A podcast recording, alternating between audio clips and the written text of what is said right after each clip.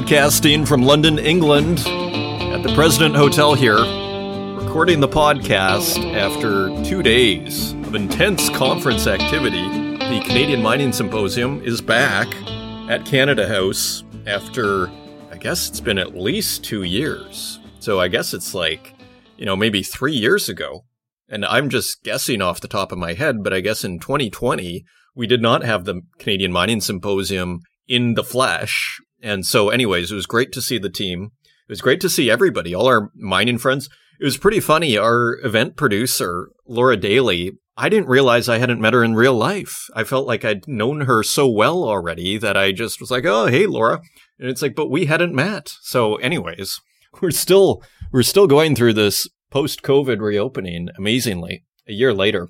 And it was a really great event. And it took place at Canada House, which is a beautiful location right at Trafalgar Square there, right across from the National Gallery, which I haven't managed to go to. You always have these great expectations and great hopes of all the things you're going to do. And the reality is, is you don't do any of those things and you're just trying to get everything done that you need to get done, such as this podcast. So welcome to the Northern Miner podcast. My name is Adrian Pocobelli. I welcome you back. And we have a wonderful guest here today. I took her aside. So first, what happened here was on Monday, we had the Canadian Mining Symposium. And then today, as I record this podcast, we had the Mining Legend speaker series. And one of the panelists I took aside to learn more because it was quite fascinating. Christelle Kupa, who's founder and CEO of Uhusiano Capital, I asked her if we could do an interview on her work, which was working in the DRC, the Democratic Republic of Congo, and also in London where she's based. And she is basically working on ESG from, you know, uh, you might say an inside perspective from inside the Congo. And I thought it was just a wonderful opportunity to dispel many of the myths, very simple views that we have oftentimes of, say, what a country like Congo is like. I, I think a lot of us out there, our preconception is that the Congo is an uninvestable place that you shouldn't be investing there, that your money is too risky and it's full of strife and it's just the uncertainty is too high. So it's wonderful to interview Christelle Kupa and to hear the reality. And we're all about the reality here at the Northern Miner podcast. So, anyways, it's a fabulous interview and we appreciate her giving her time during the Mining Legends speaker series, and we recorded it in the foyer. So, anyways, uh, big congratulations to the team there for putting on a wonderful show once again. And thank you to all the guests that came and to all the investors who came. It was fabulous to see you all in person. So, you know, zooming out in the larger world here, I mean, it seems like this China thing is starting to, uh, you know, it's kind of interesting. I mean, I saw it on, I think it was Sunday, on the way to the airport from Berlin. I started seeing some pretty interesting reports. And interestingly enough, it was on YouTube from Lei's Real Talk. And she sort of deciphers what's going on, just what you might call a citizen journalist. And it was quite fascinating when she compiled all of the different protests. And when you saw all of them together, you started to think there's a problem on the Chinese government's hands here. But then the next day, then I saw all the mass media was jumping on and saying how this is Tiananmen Square Part 2 or way worse. And I started to get a little bit more concerned that maybe this thing wasn't going to have legs that it, I remember there was one, you know, protester who was saying, go away, CNN. And it was a really interesting comment because, oh, well, don't you want CNN to cover your protest?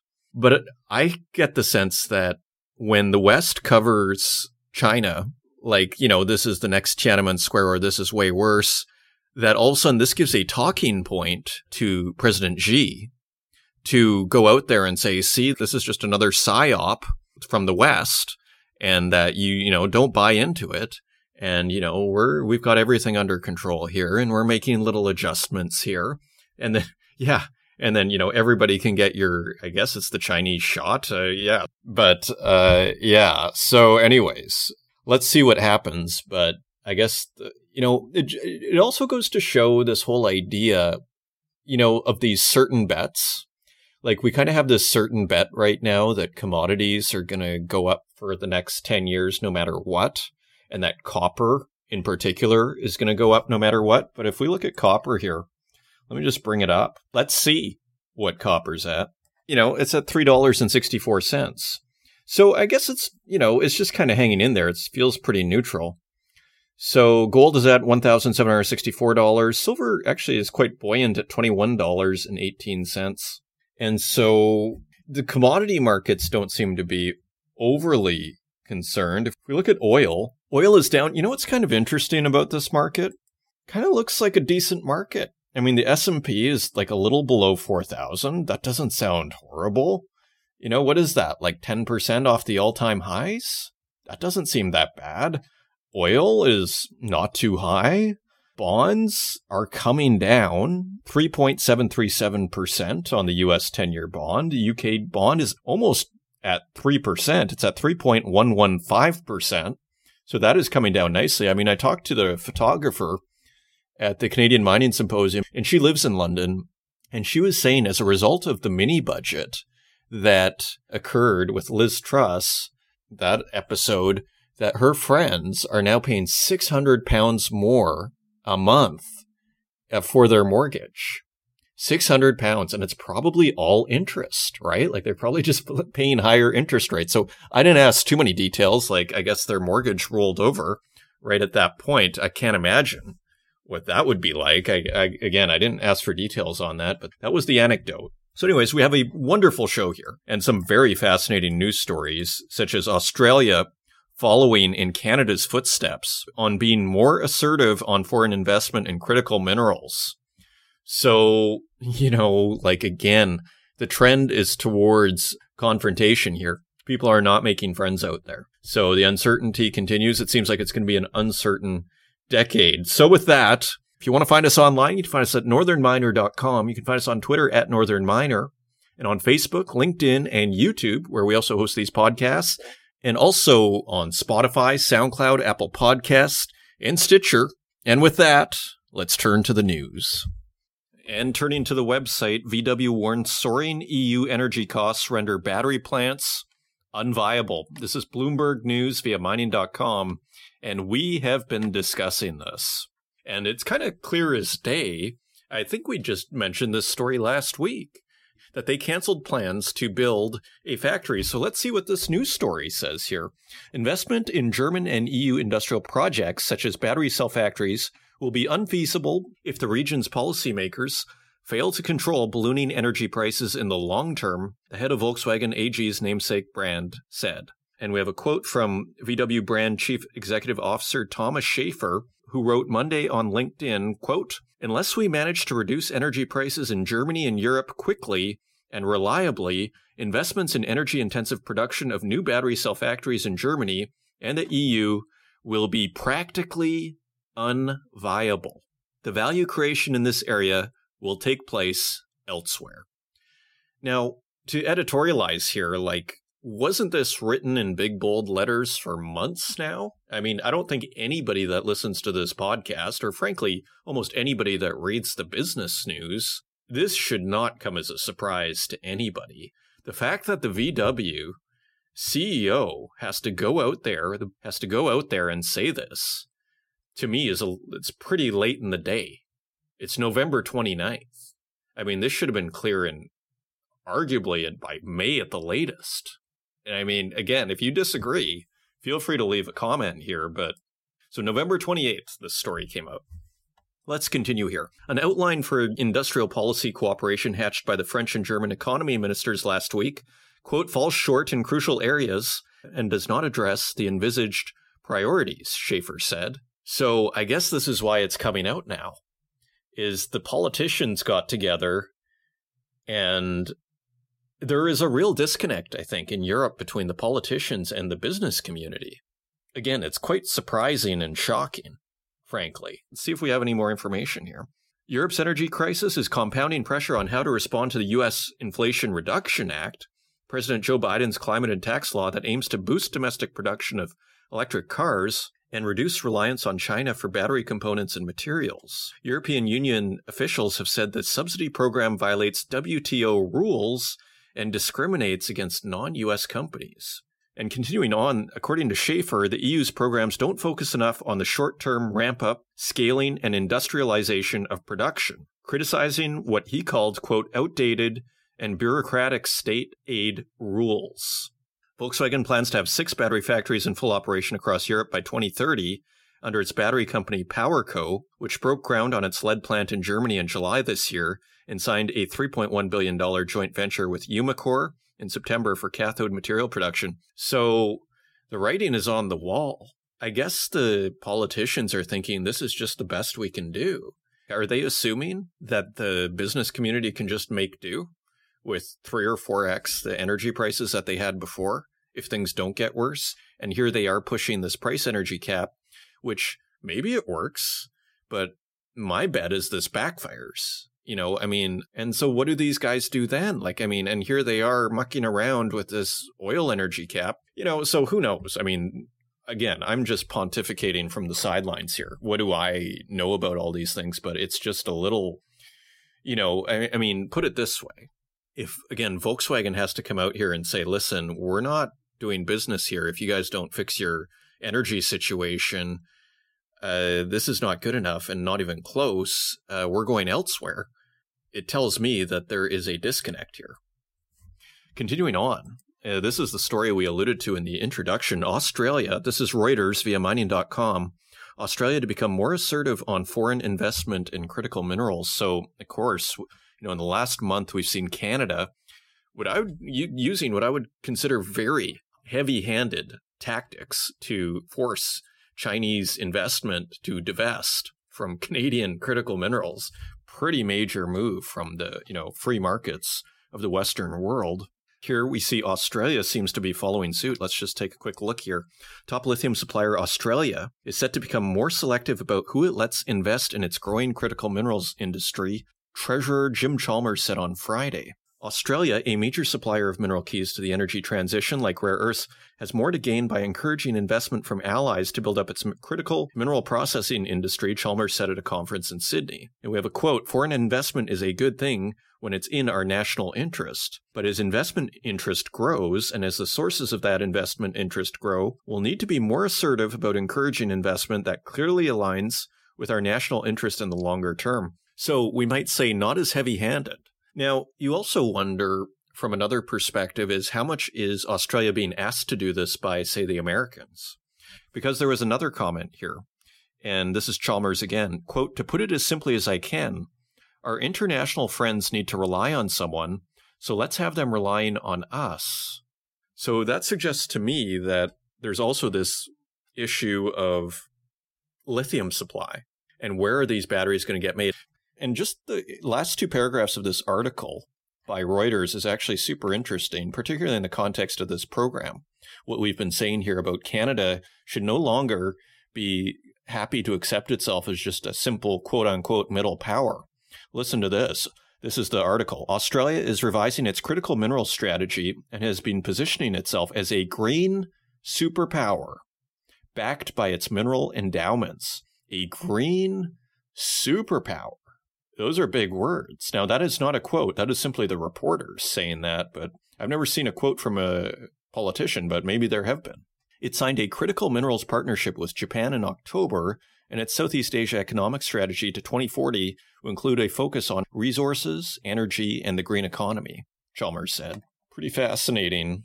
Here's a story that we dealt with in depth two years ago, Rio Tinto reaches historic agreement with Juukan Gorge Group, also Reuters via mining.com. So, yeah, I mean, we discussed this story in depth, so I could not ignore it. Let's just see what happened here. Rio Tinto has reached a restitution agreement with an Aboriginal group whose rock shelters in Western Australia it destroyed two years ago for an iron ore mine, the group said on Monday. The destruction of the Juukan Gorge site, that showed evidence of human habitation stretching back into the last ice age 46,000 years ago, caused deep distress to the traditional owners Puutu Kunti, Kurrama, Pinikura peoples. I think that whole episode caused deep distress around the world. I felt deep distress on that whole episode. I mean, it made you embarrassed to be in the mining industry. If that is what is going on. And at least as far as the story that we as we understood it like is this how we deal with things? Like you know again like i don't know if this is like a drawing on the wall but it, i think it was more than that. Let's not destroy 46,000 year old archaeological sites. It seemed a little deceptive what happened there. But let's not reopen that because it's been a while and i don't want to misremember that story. So let's just continue on a bit more here. It also fueled a global uproar, cost three senior leaders and two board members their jobs, a parliamentary inquiry, and an overhaul of the mining industry's agreements with Indigenous Australians. Financial terms were not disclosed by either party at the request of the PKKP. Interesting. Which is all of those groups. And there's a quote from PKKP Aboriginal Corporation chairperson Burchell Hayes Nothing can compensate for or replace the loss suffered at Juukan Gorge, so this is an outcome oriented legacy to ensure something positive will come from it for years to come. The Juukan Gorge Legacy Foundation will focus on education and training opportunities, financial independence through business development, preservation, and an increased voice over heritage, culture, and land, the PKKP said in a statement. And Rio Tinto Chief Executive Jacob Stausholm said, quote, we fell far short of our values as a company and breached the trust placed in us by the PKKP people by allowing the destruction of the Juukan Gorge rock shelters. As we work hard to rebuild our relationship, I would like to thank the PKK people, their elders, and the corporation for their guidance and leadership in forming this important agreement. So, looks like a case closed over here. Let's see, but uh, at least uh, sounds like people are on good terms right now which is a sign of hope in this world, my friends. Another story, kind of going big newswire stories here today. LME says it saved nickel market from $20 billion, quote, death spiral. Bloomberg News via mining.com.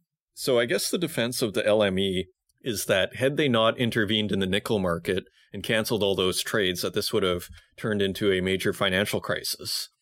Interesting defense, isn't it? Because were that true, one actually does wonder if that is justified. Do the ends justify the means? Let's take a look. The LME has defended its controversial decision to cancel billions of dollars of nickel trades in March as necessary to avoid a $20 billion margin call that would have sent the market into a death spiral and threatened the exchange's own survival. The LME on Monday provided its most detailed account yet of the historic short squeeze this year when prices soared 250% in a little over 24 hours in a filing outlining its defense against lawsuits from Elliott Investment Management and Jane Street. Honestly, like, it does make you wonder, like, how different is this from FTX then? If they don't have, like, what they say they have, or everything's working on margin and leverage, I assume, right? Like, otherwise, why would they go bankrupt? They shouldn't go bankrupt if they're, ever, so there's, seems to be some, some kind of leverage here with my sort of amateur sleuthing here. Let's keep reading here. The document, which describes a growing sense of panic and mounting defaults among members well before the worst of the spike, describes why the LME took the unprecedented decision to unwind hours worth of trading, but may also reignite questions from its critics about why it didn't act sooner. If the prices reached during the canceled trading on March 8th had been allowed to stand, the nickel market would have faced a margin call of $19.75 billion. 10 times higher than the previous record level, the exchange said. At least seven clearing members would have gone into default, and the crisis had the potential to create a death spiral, according to Adrian Farnham, the CEO of the LME's clearinghouse at the time.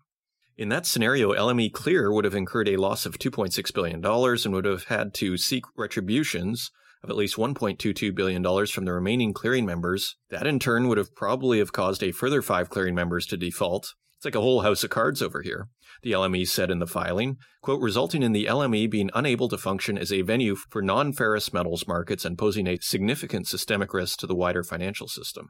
Elliott and Jane Street are seeking a total of $500 million in damages, significant amount, actually, from the LME and its clearinghouse, arguing that exchanges acted improperly in its decision to cancel the March 8th trades. An LME spokesman said, quote, the LME maintains that Elliott and Jane Street's ground for complaints have no merit and are based on fundamental misunderstandings of the situation on 8th of March and the decisions taken by the LME. All the actions taken on the 8th of March were lawful and made in the interest of the market as a whole. The LME will continue to vigorously defend these proceedings. Yeah, I don't know if I'd say their grounds for complaint have no merit. To me, that's kind of overstepping the situation. I think grounds for complaint have merit. The question is, do we have to cancel these to basically save the system or your system? LME. oh well. So, anyways, that's the latest on that one. A quick headline here Mali suspends issuance of mining permits until further notice. And this is from Reuters via mining.com.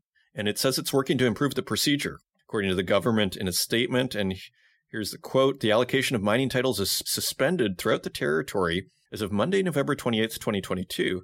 From this date, no applications for a mining title will be received or processed by the competent services. Interesting.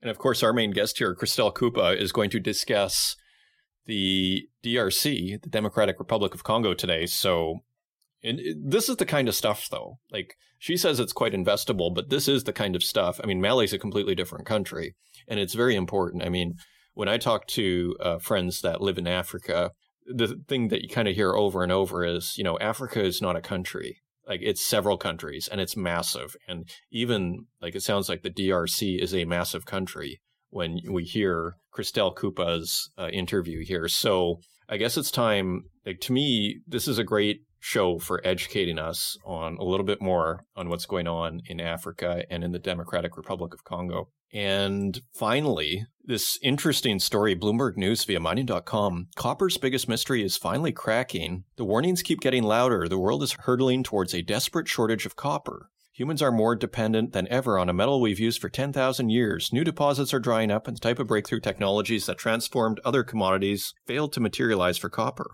Until now. In what could prove a game changer for global supply, a U.S. startup says it solved a puzzle that has frustrated the mining world for decades. If successful, the discovery by Jetti Resources could unlock millions of tons of new copper to feed power grids, building sites and car fleets around the globe, narrowing and possibly even closing the deficit. You know, one issue I have sometimes with Bloomberg reporting, we've read two paragraphs and we still have no idea what they're talking about as far as this breakthrough. But they do get it in the third paragraph here. At its simplest, Jetti's technology is focused on a common type of ore that traps copper behind a thin film, making it too costly and difficult to extract. The result is that vast quantities of metal have been left stranded over the decades in mine waste piles on the surface, as well as in untapped deposits. To crack the code, Jetti has developed a specialized catalyst to disrupt the layer, allowing rock eating microbes to go to work at releasing the trapped copper. Interesting. The technology still needs to be proven on a large scale, but the riches at stake are pulling in some of the industry's most powerful players. BHP Group is already an investor and has now spent months negotiating for a trial plant at its crown jewel copper mine Escondida in Chile, according to people familiar with the matter. Freeport McMoran began implementing Jetti's technology at an Arizona mine this year, while rival Rio Tinto is planning to roll out a competing but similar process. Wow. So let's see what this technology does. But it sounds like just the recovery here, uh, it sounds like these rock eating microbes can get rid of everything but the copper. Sounds like a miracle. And now let's take a look at metal prices.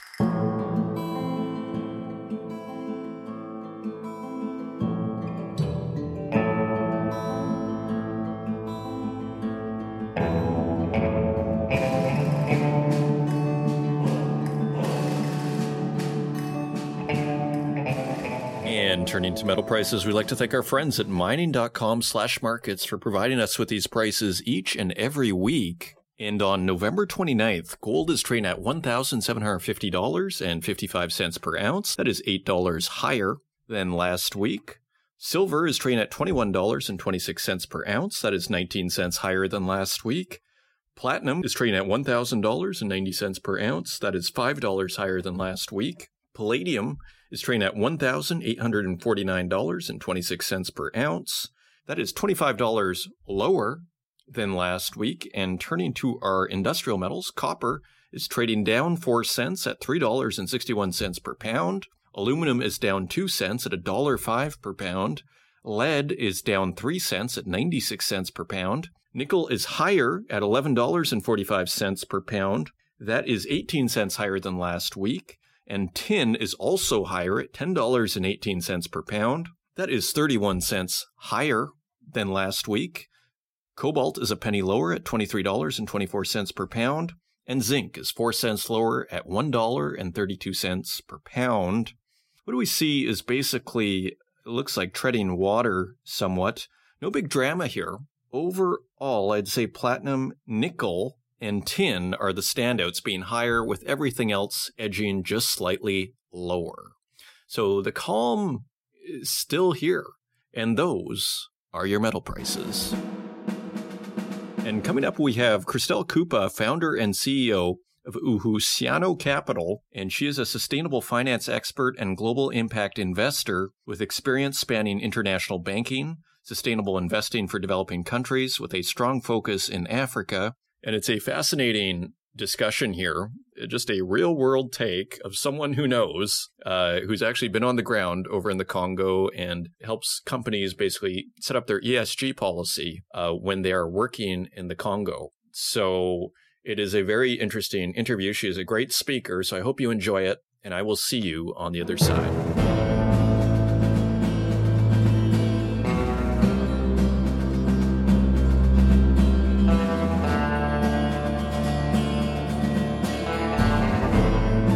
The Mining Legends Speaker Series here in London, England at Canada House. And today, Christelle Kupa, the CEO of Uhu Uhusiano Capital, joins me today, who is a panel speaker at today's Mining Legends Speaker Series. Christelle, welcome to the podcast.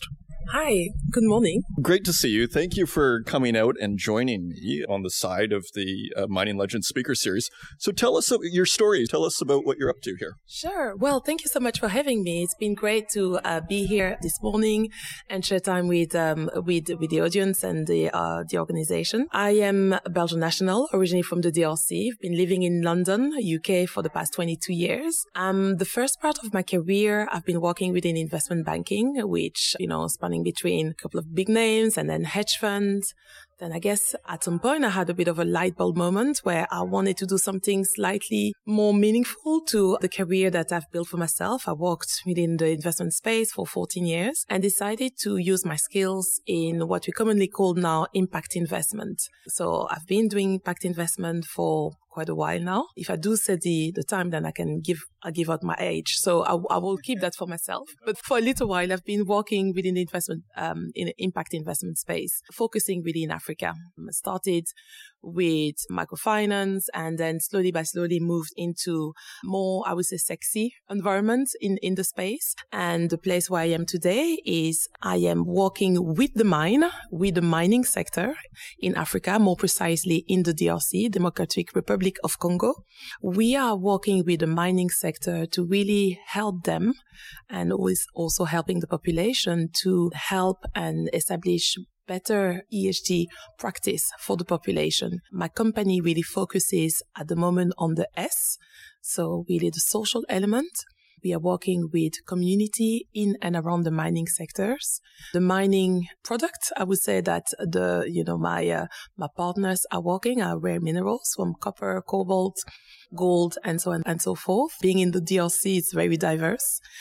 And we're really focusing on bringing and making those community as an investable solution as opposed to a CSR plus or philanthropy plus type of, I would say, given community. Fascinating. So, are you based here in London or are you in the Congo? Or are you both? I'm actually uh, both. So, I'm based here. I've got my family here, but I do have extensive travel to the DRC, Congo, and uh, specifically in the region of the Haut-Katanga and Lualaba region, which are in the southern part of the country. This is fascinating and really interesting to hear because we hear a lot about the Congo and, and you're in such a topical area of subject matter with the ESG in the Congo. I mean, you hear about the cobalt and there's also, you hear about the Chinese investment and I guess mines like Ivanhoe mines and, and all that. So from a big picture perspective, like many of us have heard of, there are projects in the Congo, like I just listed here. What is it that most people don't understand about the Congo or might misperceive uh, generally? I would say that the misperception of the Congo is that it's a big country where there's just war everywhere. And it's just not the truth. it is, you know, we do have problems uh, on the eastern part of Congo, but that's a very, I can actually qualify that as a very isolated issue in the country. The country is very vast. It's a very, very huge country. And if you do take those elements apart, it's actually a country where you can make business there are multi-billion company establishing themselves in the DRC. If that was a big war country, I don't think, you know, the likes of Ivanhoe or Camorra or anyone will actually take, take a take a look at the country. Um, so yes, it is. Uh, I think there's a lot of misperception. I won't say that it's the easiest country to make business, but it's a country where things can happen and you can make things. You know, you can do things and it's and establishing businesses and working with other peers and working also with the government. So to state maybe the obvious, then you're basically saying the DRC is somewhere where you could seriously consider investing and, and feel good about it. Totally, totally. And it's, it's not only a, a, place where you feel good. I think it's a, it's a place where people need to invest. DRC is really in the middle of the green energy transition. And, um, with cobalt be 70% of the cobalt worldwide resource actually lays into the DRC. So you really can't avoid not investing in the DRC. You just have to try to invest in a, in a much better way. So, you know, decades and decades ago, there's been loads of investment. I would say some of the investors are not looking at the population or not looking at the environment. They just are there to dig, take and leave. I think the new generation, at least over the past 10 years, I can see there's a lot of mining and you know, across the sector, people are really looking at the people, at the population and see how they can do a much better job. And this is where myself, we are positioning ourselves uh, with my business partner, of course, um, to really be the bridge between, you know, those mining companies, international investors and government that we need to really work together. Great. So if I'm a mining company then and I see some potential or I see some opportunity, how hard is it for me to do stuff? Do you have any recommendations on, on that side or are you more just ESG focused? I am very much more ESG focused, but at the same time, it's like any other country. You just have to do your proper due diligence. Um, due diligence can be done also in the DRC. You do have the legal due diligence, you know, financials. You, you do have access to many data as well that you can find. It's still, you know, very huge country. Not everything is centralized in one place. But if you have the desire to really make and establishing a business, then you can do so. We, for instance, um, we Uhusiano Capital and, and the fund that we, that we've launched called Jamii Venture. Jamii Venture really is a place and a fund that will be investing with um, international community. So we will bring in international expertise in the region where the mines are operating. And we want to bring expertise in the legs of agriculture, renewable energy, and any other subject that uh, could uh, help the population to thrive. How important is ESG to the locals? Is it something they talk about or the government, for instance? Is it something that the Westerners come in and they have their ESG principles and really the local government it doesn't really care as much or how is it seen from the local point of view? So I will start with the with the government. So, on the government point of view, it's very important. Um, it's not something that is just now that people want to do it because just of a feel good feeling, um, but it's very much something that um, really kind of has to be done. Business has been operating in a way that they were not looking at population. You know, there's certain, especially some certain certain type of investors just come in and don't bring a job job create. They don't do. They just bring their own people in the country they do that for 10, 15, 20 years. They pack up and leave. And then the population doesn't have anything from those businesses that are actually making a lot of money. So it, it is something that uh, the government is looking at, but also the population, more and more the population, they don't want to be perceived as just this charitable, um, you know, community where you just, you know, bring bags of rice or just build schools with no infrastructure.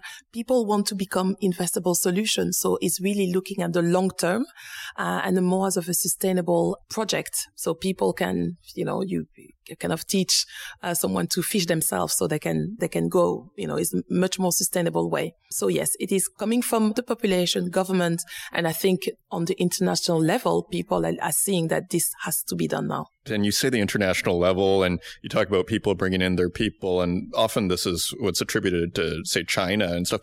How are they with esg i mean i think the perception is they're not very good but what is the reality at least from what you see Well, um, I'm not a political, I'm not a politician. So, um, I, you know, Ch- China has brought a lot. China has been very quick in investing in terms of, you know, com- coming in the DRC. I'm, I'm, I'm just taking the, the case of the DRC because that's what I know. They've, they've developed a lot. In true effect, um, we don't see as much uh, care about uh, maybe the population as much as we'd like to see. But I, I would not be the person who will say, okay, Chinese are not doing a good job. Uh, they're doing what they do. They, they've got different standards of the way they are operating in certain countries. But I'm sure, you know, we can do better as an international community. And when I say we, the Canadians, the, well, everyone can, and, and even the Chinese, we, they can also, and we all in together, we should be able to do a much better job. Okay, excellent. So, from your perspective, then, you have this really interesting, what I'd consider a very global perspective, being here in London and also in the DRC. So, what is it that you think, you know, the mining community should know? Is there something that you feel like people just don't understand in general or that they should understand? Yeah, so I, I, think the mining sector has been always a bit of a somber sector, a sector where people have a bit of difficulties to maybe understand how things work. It's very opaque. People don't understand. There's a lot of scandals, especially around the mining, uh, the, the ch- uh, child labor, women in mining. Uh, you know, it's, they don't have the conditions that are optimal to really perform their job.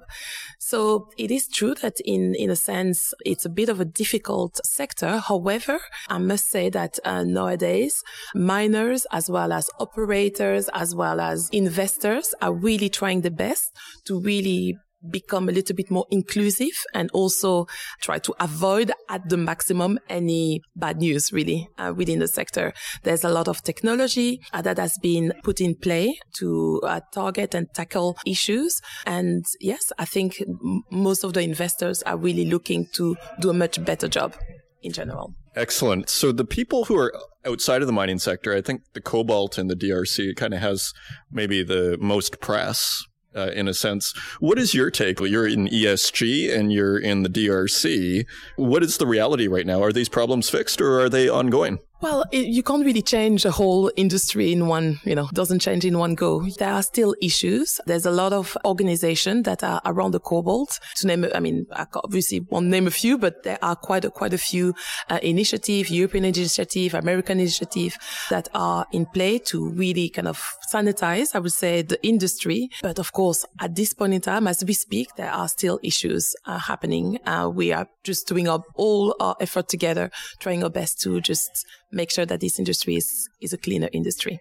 Okay, excellent. And now, just about your business, uh, tell us what kind of services do you offer? In a sense, if I'm, I guess it's if I go to the DRC and I want to start a project, I'd probably want to talk to you because you are focused on the ESG side of making things work on a local level right? So just tell me more about what you guys actually offer. Yes, of course. Um, with Jamii Venture, we are uh, offering a fund. So we are capital raising for private equity funds, focusing on impact investment in and around the mining sector, bringing actors, bringing agriculture, bringing renewable energy in area when there's not much with the help of the miners and the mining sector in the DRC. Aside of the fund, we also, uh, with our expertise and know-how, we also do um, advisory on ESG and impact uh, for mining.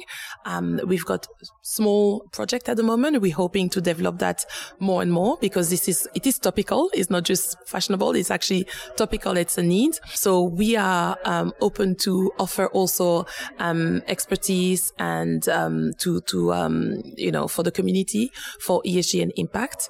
And of course, I'm myself a business person. I am quite well versed with with government, so I work, work with the ministers and and other business people. So call us if you need anything for the DRC. Excellent. Yeah, I was just about to ask you, what should people do if they want to learn more? Should they go to your website or should they reach out to you by email, find you on LinkedIn? Uh, what should people do? The easiest will probably be the LinkedIn. LinkedIn will probably be the best. And also I've got email, you know, and I'm sure we can, we can always reach out. And what is your website? Uh, uhusianocapital.com. Okay, excellent. Christelle Kupa, CEO of Uhusiano Capital. thank you for joining us here in London at the Mining Legend Speaker Series. Thank you very much for having me.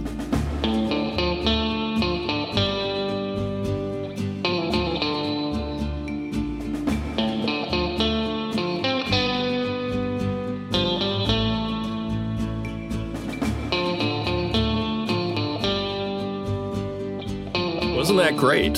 Thank you once again to Christelle for joining us today on the side of the Mining Legends Speaker Series. So, my friends, thank you for joining us once again on this episode. I hope you enjoyed it. If you want to help out the podcast, leave us a review in the Apple Podcast directory, share it with your friends. And until next week, my friends, from London, England, take care.